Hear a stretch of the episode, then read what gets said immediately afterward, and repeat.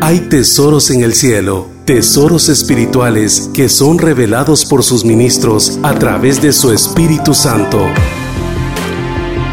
Y porque en Él están cuidadosamente ocultos todos los tesoros de la sabiduría y del conocimiento. Escucha este interesante tema del apóstol Mario Rivera de Iglesia de Cristo, llamados a conquistar Oregón. Quisiera este día comenzar hablando eh, de un tema que nos ha de ayudar a nosotros a comprender y a entender la obra que nuestro Señor Jesucristo vino a hacer en la tierra a favor de nuestra vida, especialmente en, en aquella parte del ser humano que lo hace, pues ser valga la redundancia, humano, y donde se, se encuentra la mayor parte de nuestra personalidad. Y me refiero pues a nuestra alma, ese ente o ese, esa dimensión de nuestro ser integral. Obviamente, al decir o enfocarme en el alma, no quiero decir que nosotros somos solamente eso, alma, sino que ya sabemos perfectamente con base bíblica de que somos espíritu, alma y cuerpo.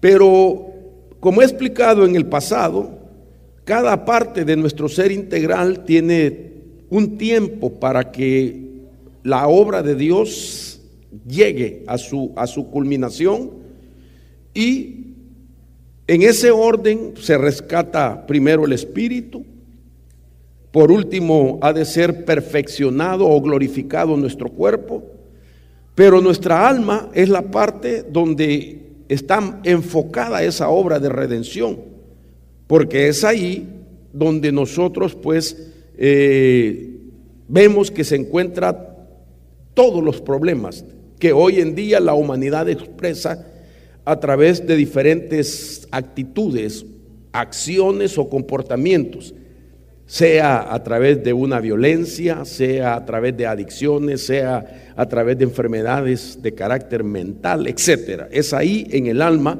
donde se cierne toda esa problemática del ser humano y es ahí donde se encuentra esa parte humana que, que hay en cada uno de nosotros.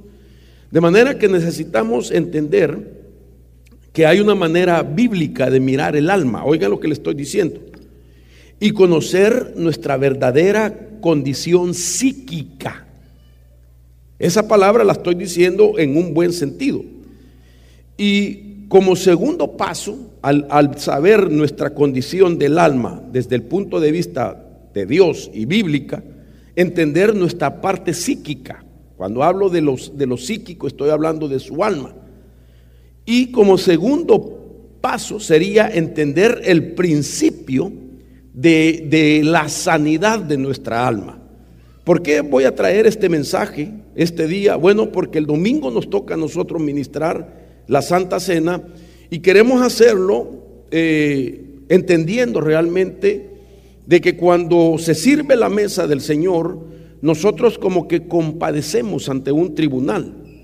En este caso, el tribunal del Espíritu Santo, aunque la mesa representa la mesa de nuestro Señor Jesús. Es decir, el tribunal del Espíritu Santo, porque ahí es donde usted se tiene que autoexaminar, es donde usted se tiene que juzgar a sí mismo y, ser eh, sincero delante de Dios para que de esa manera eh, pues eh, usted pueda alcanzar los beneficios que están implícitos en poder recibir el pan, comerlo y tomar de la copa que representa la sangre de nuestro Señor Jesucristo. Entonces el tema yo lo he titulado La redención que sana nuestra alma. La redención que sana nuestra alma. Yo sé a esta altura que la mayoría de nosotros entendemos un poco más allá la redención porque me tomé aproximadamente un par de semanas para estar explicando la redención desde ese punto de vista, desde un mercado donde se subastan esclavos y donde hay compradores que pagan precios según lo que ellos consideran lógico de pagar por un esclavo. Sin embargo, entendimos que Jesús figurativamente es como que llegó a ese mercado y pagó el precio más alto para que nosotros podamos salir del mercado, que se cambie nuestro estatus y dejemos de ser esclavos y ser ahora hijos de Dios y para que nunca más volvamos a ser subastados o esclavizados y llegar nuevamente a ser parte de las ofertas del diablo, ¿verdad? Eso lo hemos aprendido. Pero ahora yo lo quiero llevar realmente un poco más eh, directo a lo que la Biblia nos describe del momento de nuestra redención. Para ello, Isaías capítulo 53 nos dice lo siguiente, y quiero que leamos por favor, dice Isaías, que ciertamente Él llevó nuestras enfermedades y cargó, dice, nuestros dolores, con todo nosotros le tuvimos por azotado, por herido de Dios y afligido. Mas Él fue herido por nuestras transgresiones, molido por nuestras iniquidades. El castigo por nuestra paz cayó sobre Él y por sus heridas hemos sido sanados. Mire qué interesante lo que Isaías dice, que fue molido y abatido por nuestras rebeliones, dice el versículo 5. Pero cuando lee usted el versículo 4, dice, ciertamente Él llevó nuestras enfermedades y cargó con nuestros dolores. Con todo, nosotros le tuvimos por azotado, por herido de Dios y afligido, dando a entender que la humanidad, o por lo menos Isaías eh, y sus contemporáneos, está diciendo, bueno, eh, ahí nosotros entendemos que esa era la voluntad de Dios para con él que él tenía que sufrir, que, que, él tenía que ser azotado, que él tenía que ser herido de Dios y afligido, como dejando, esa era la voluntad que él tenía que vivir, dando a entender que cada uno de nosotros venimos a cumplir también con un destino y que hay una voluntad que Dios eh, eh, eh, permite, ¿verdad? Que, que se dé en nosotros. Sin embargo, dice el versículo 5, después que Isaías dice eso, de lo que la humanidad piensa, de que Jesús, bueno, era la voluntad de Dios que sufriera. Sin embargo, el versículo 5 dice, mas Él fue herido por nuestras transgresiones. Entonces ya pone más claro del propósito por el cual el Señor fue herido. Y dice, por nuestras transgresiones, dice, molido por nuestras iniquidades, que el castigo por nuestra paz cayó sobre Él y por sus heridas hemos sido sanados. Hermano, y esto le cambia a uno la manera de pensar que Isaías mismo en el versículo 4 describe.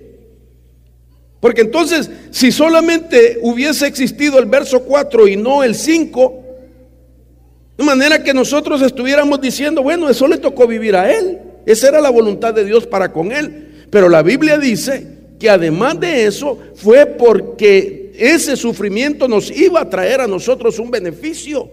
Mire lo que hizo Cristo por usted y por mí, hermano. Mire si no ha sido grande, maravilloso lo que el Señor ha hecho por nuestra vida. Ahora, Isaías profetizó de lo que Dios hizo a través de Cristo mientras estaba en la cruz. Esto es lo que estaba sucediendo en la cruz. Isaías no menciona, por supuesto, la cruz, sino que menciona a la persona que nos sustituyó a nosotros en ese sufrimiento. Pero me llama la atención entonces que el versículo 6 sigue diciendo así. Siempre del capítulo 53 dice, todos nosotros nos descarriamos como ovejas, nos apartamos cada cual por su camino. Pero el Señor hizo que cayera sobre él la iniquidad de todos nosotros, a pesar de, fue oprimido y afligido me llama la atención, pero no abrió su boca.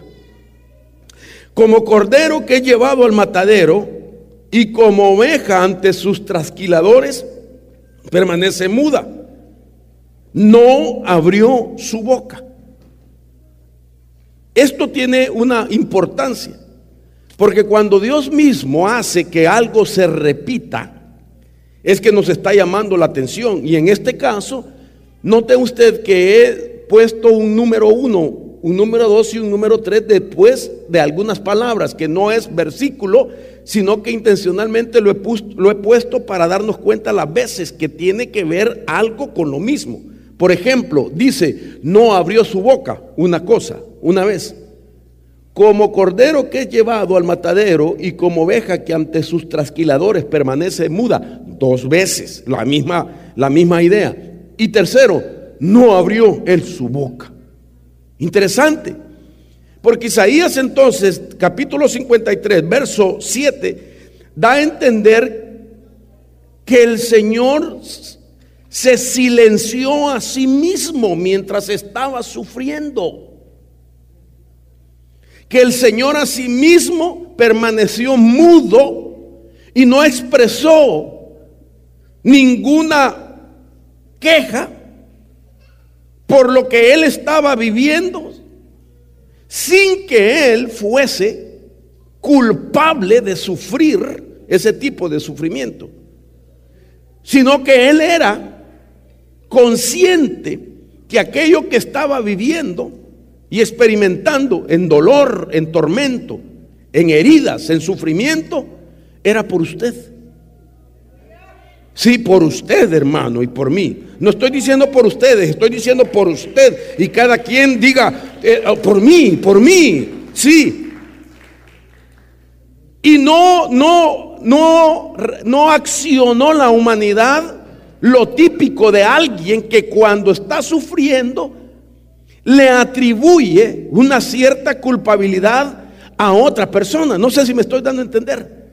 Por ejemplo, humanamente hablando, usted o yo podemos, hermano, esforzarnos en algo, sacrificarnos en algo, y cuando alguien comienza a denotar ese esfuerzo y ese sacrificio, y que a la misma vez se compadece de, usted o de mí, inmediatamente nuestra humanidad dice, eh, por culpa de él lo hice, o por ellos lo hice.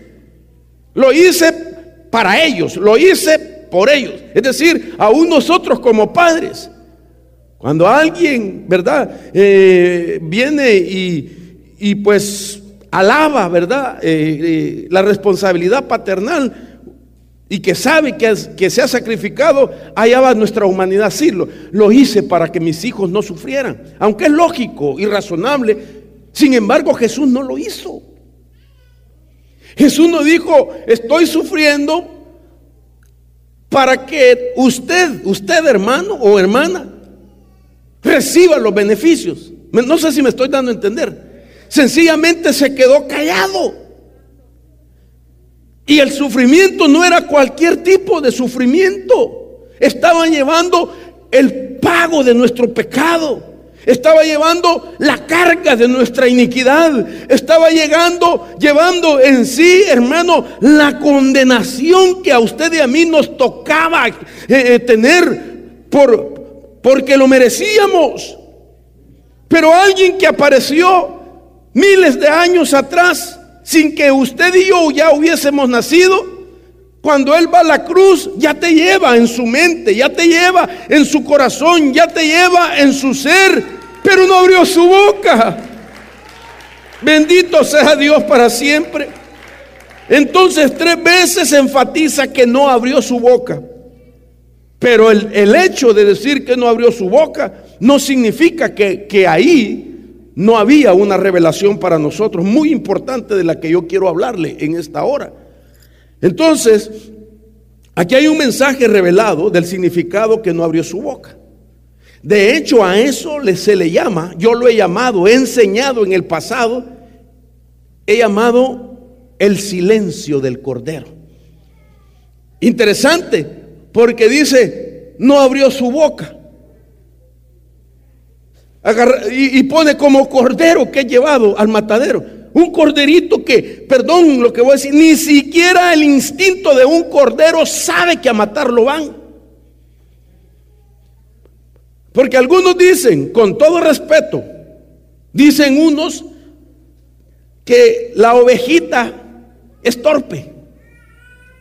Dice que la naturaleza de una ovejita es muy torpe y por eso necesita pastor. Estoy hablando literalmente del animalito. Que va delante de sus trasquiladores y aunque vea el arma con la que lo van a degollar, no abre su boca. Y pone que Jesús así fue. Delante de sus trasquiladores y fue como un cordero al matadero y como una oveja que permanece muda delante de la sentencia de su muerte. Y luego dice, no abrió su boca. Impresionante, hermano, cuando yo pienso en la obra de la redención. Y cuando yo pienso en lo que nuestro Señor Jesús hizo, tengo que llegar también a la comprensión de que mi alma, como la suya, tiene la promesa de ser sanada completamente y perfectamente, de tal manera que no hay excusa para que nosotros sigamos, hermano amado, viviendo atormentado por una situación que en el pasado nos causó dolor sino de llegar a comprender que Él permaneció mudo, sin abrir su boca, aunque sabía que a la muerte iba. Y ahora comprender nosotros que todo lo hizo para que nuestra alma sea sanada. Ese es el poder de la redención. Esa es la profundidad de la redención. Eso es lo que realmente, hermano, nos promete la palabra de Dios. Eso es lo que lleva implícito la obra redentora de nuestro Señor Jesucristo. Ahora mire si no es importante esto. Que uno que también, siendo pescador, y le cambian el oficio, y le encomiendan de que pastoree también, que cuide. Y según la Biblia le habla, apacienta a mis corderos, apacienta a mis ovejas. Un pescador, Pedro, que le cambian el oficio y Dios lo hace pastor para que apaciente ahora en la base de esta revelación. De tal manera que entonces cuando vemos que Pedro escribe respecto a eso, vuelve y toca Isaías 53 de la siguiente manera. Va a ver hacia dónde lo llevo. Primera de Pedro 2.23 dice así, y quien cuando le ultrajaban no respondía, ultrajando. Cuando padecía no amenazaba, sino que se encomendaba a aquel que juzga con justicia y él mismo llevó nuestros pecados en su cuerpo sobre la cruz, a fin de que muramos al pecado y vivamos a la justicia, porque por sus heridas fuiste sanados. De tal manera que Pedro vuelve a tocar Isaías capítulo 53 y comienza a explicar de una manera, hermano, extraordinaria, en, una función apostólica, en el entendido de, de aquella oveja que no abre su boca. Dice que cuando lo ultrajaban no respondía. Está hablando de todos los vituperios. Que cuando padecía no amenazaba, sino que se encomendaba a aquel que juzga con justicia. Y dice, y él mismo llevó nuestros pecados en el cuerpo sobre la cruz, a fin de que muramos al pecado y vivamos a la justicia, porque por sus heridas fuiste sanado. Lo mismo que Isaías capítulo 53 dice. Ahora, yo estaba sentado ahí y batallaba, hermano, porque el problema es que me piden el título antes de predicar. Y a veces ya para subir el Señor no quiere que predique de lo que, de lo que ya anuncié a los, a los hermanos. Y entonces batallo con eso. Y a veces me he tenido que subir y aquí en el púlpito les digo, ya no voy a predicar de lo que les dije, hoy voy a predicar de otra cosa. Sin embargo, quiero decirle que presto atención a las profecías. Y estaba ahí y, de, la, y de las profecías que se dijeron tiene que ver con este tema. Y yo dije, entonces no, tengo que predicar lo que ya les dije a ellos que voy a predicar. Y el domingo nos espera una administración poderosa de la Santa Cena y de la palabra también. Dele palmas al Señor de la Gloria. Ahora oiga esto. Una de las palabras que se mencionó en profecía tiene que ver con las palabras que Jesús dijo en la cruz. ¿Alguien recordará lo que se dijo en profecía? Ah, a ver si le pusieron atención. Alguien recordará lo que se dijo en una profecía que se dijo cuando Jesús estaba en la cruz. A ver, dígame, ¿qué dijo? Mira, solo Pedrito estaba atento. ¿Y los demás? Ah, no, hermano. No, si nos vamos a mover en una atmósfera profética, usted tiene que estar atento a lo que el Señor habla a través de los siervos y las siervas de esta casa. Porque aún eso nos, van a pedir cuentas. No crea que, ay, es que es el hermano fulano, ay, es que la hermana fulana. No, es Dios a través de la vida de ellos. Ahora, no abrió su boca. Permaneció como oveja muda. No abrió su boca. Ahora nos encontramos con otra realidad. Que Jesús habló siete palabras en la cruz. Y entonces, ¿qué significa que no abrió su boca? Es que es lo profundo. Para eso necesitamos entonces ver qué cosas fue las que dijo en la cruz. Y entonces ahí hay siete palabras. Que por cierto se le llaman los siete portentos de la cruz o las siete palabras de la cruz, que muy típicamente se hablan durante la semana llamada Santa o de santa no tiene nada. Pero, pero aunque este yo lo, quise compartir durante esos días, pero no, porque la tradición le ha quitado, hermano, la revelación que contiene esas palabras. Entonces el Señor dijo en diferentes momentos, empezó a decir, Padre, perdónalos porque no saben lo que hacen. En verdad te digo, hoy estarás conmigo en el paraíso. Mujer, he ahí tu hijo, he ahí tu madre. Elí, Elí, lama sabatani. Esto es, Dios mío, Dios mío, ¿por qué me has abandonado? Tengo sed. Consumado es, Padre, en tus manos encomiendo mi espíritu. Siete palabras. O siete oraciones. Que las dijo en un promedio de seis horas que estuvo colgado. Él estuvo en la cruz aproximadamente seis horas y en el lapso de seis horas Él declara siete palabras, siete palabras dichas, oraciones dichas en un promedio de seis horas, hermano, son pocas.